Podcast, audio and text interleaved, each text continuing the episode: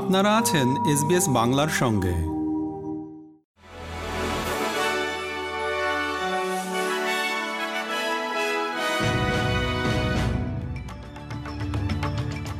SBS Bangla. আজকের শীর্ষ খবরে সবাইকে আমন্ত্রণ জানাচ্ছি। আমি শাহান আলম। আজ বুধবার এগারো অক্টোবর দুহাজার তেইশ সাল। প্রথমেই মধ্যপ্রাচ্যের খবর। ইসরায়েলের সামরিক বাহিনী বলেছে যে তারা গাজা উপত্যকায় একটি স্থল আক্রমণের প্রস্তুতি নিচ্ছে। হামাস গোষ্ঠীর অতর্কিত হামলা দেশটিকে কাঁপিয়ে দিয়েছে। সহিংস হামলার প্রতিক্রিয়া হিসেবে ইসরায়েল গাজাবাসীদের খাদ্য, জল এবং বিদ্যুতের সংযোগ বন্ধ করেছে। এবং ইসরায়েল ফিলিস্তিন সংঘাতের ইতিহাসে সবচেয়ে ভারী বিমান হামলার মাধ্যমে এই অঞ্চলে বোমাবর্ষণ করেছে।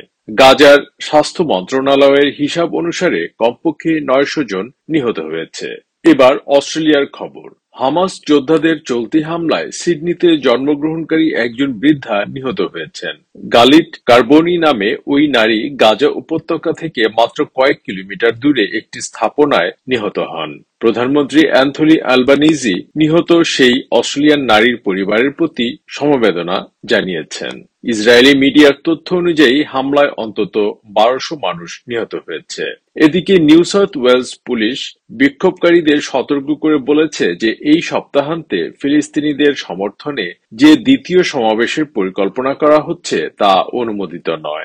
নিউ সাউথ ওয়েলসের প্রিমিয়ার ক্রিস মিন্স সিডনিতে বিক্ষোভ প্রচেষ্টা বন্ধ করার প্রতিজ্ঞা করেছেন। সোমবার রাতে প্রথম সমাবেশটি শান্তিপূর্ণ ছিল না বলে জানা গেছে। প্রত্যক্ষদর্শীরা জানাচ্ছেন যে বিক্ষোভে অংশ নেয়া কিছু ব্যক্তি ইহুদি বিরোধী স্লোগান দেয়। গুগল প্লে এবং অ্যাপল প্লে এর মতো ডিজিটাল ওয়ালেটগুলো ফেডারেল সরকারের নিয়ন্ত্রণের মধ্যে আনতে খসড়া আইন প্রকাশ করা হয়েছে। অস্ট্রেলিয়ার পেমেন্ট সিস্টেম আধুনিকীকরণের একটি প্রচেষ্টা এই বছর সংসদে আসবে বলে আশা করা হচ্ছে, যাতে ডিজিটাল ওয়ালেটগুলো ক্রেডিট কার্ড এবং এফ এফপোস লেনদেনের মতো একই নিয়মের মধ্যে থাকে। নিউ সাউথ ওয়েলসের প্রায় বাহাত্তর হাজার পাঁচশোরও বেশি শিক্ষার্থী আজ তাদের প্রথম এইচএসসি পরীক্ষা দিচ্ছে। একাদশ এবং দ্বাদশ শ্রেণির শিক্ষার্থীরা তাদের ইংরেজি পরীক্ষার জন্য হলে বসেছে, যেটি তাদের বাধ্যতামূলক বিষয়।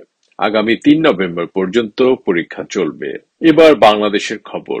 রাজধানী ঢাকার উত্তরার সাত নম্বরের একটি বহুতল ভবনে আগুন লাগার পর সাড়ে তিন ঘণ্টার মাথায় এটি নিয়ন্ত্রণে এসেছে।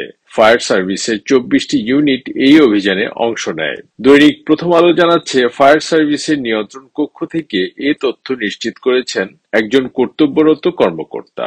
তিনি জানিয়েছেন, রাত চারটা চল্লিশ মিনিটে আগুন নিয়ন্ত্রণে আসে। খবরে আরও জানানো হয়, উত্তরার বাণিজ্যিক এলাকার অবস্থিত সাইদ গ্র্যান্ড সেন্টার নামের ওই ভবনটি চোদ্দ তলা বিশিষ্ট। মঙ্গলবার দিবাগত রাত সোয়া একটার দিকে অগ্নিকাণ্ডের ওই ঘটনা ঘটে। খেলার খবর, ক্রিকেট। ভারতের হিমাচল প্রদেশের ধর্মশালার মাঠে একদিনের ম্যাচের বিশ্বকাপ ক্রিকেটে ইংল্যান্ড একশো সাঁত্রিশ রানে বাংলাদেশকে হারিয়েছে। নয় উইকেট হারিয়ে তিনশো চৌষট্টি রান তোলে ইংল্যান্ড। জবাবে বাংলাদেশ দুশো সাতাশ রানে অল আউট হয়। এদিকে বিশ্বকাপের আরেক ম্যাচে শ্রীলঙ্কাকে ছয় উইকেটে হারিয়ে টানা দ্বিতীয় জয় পেয়েছে পাকিস্তান।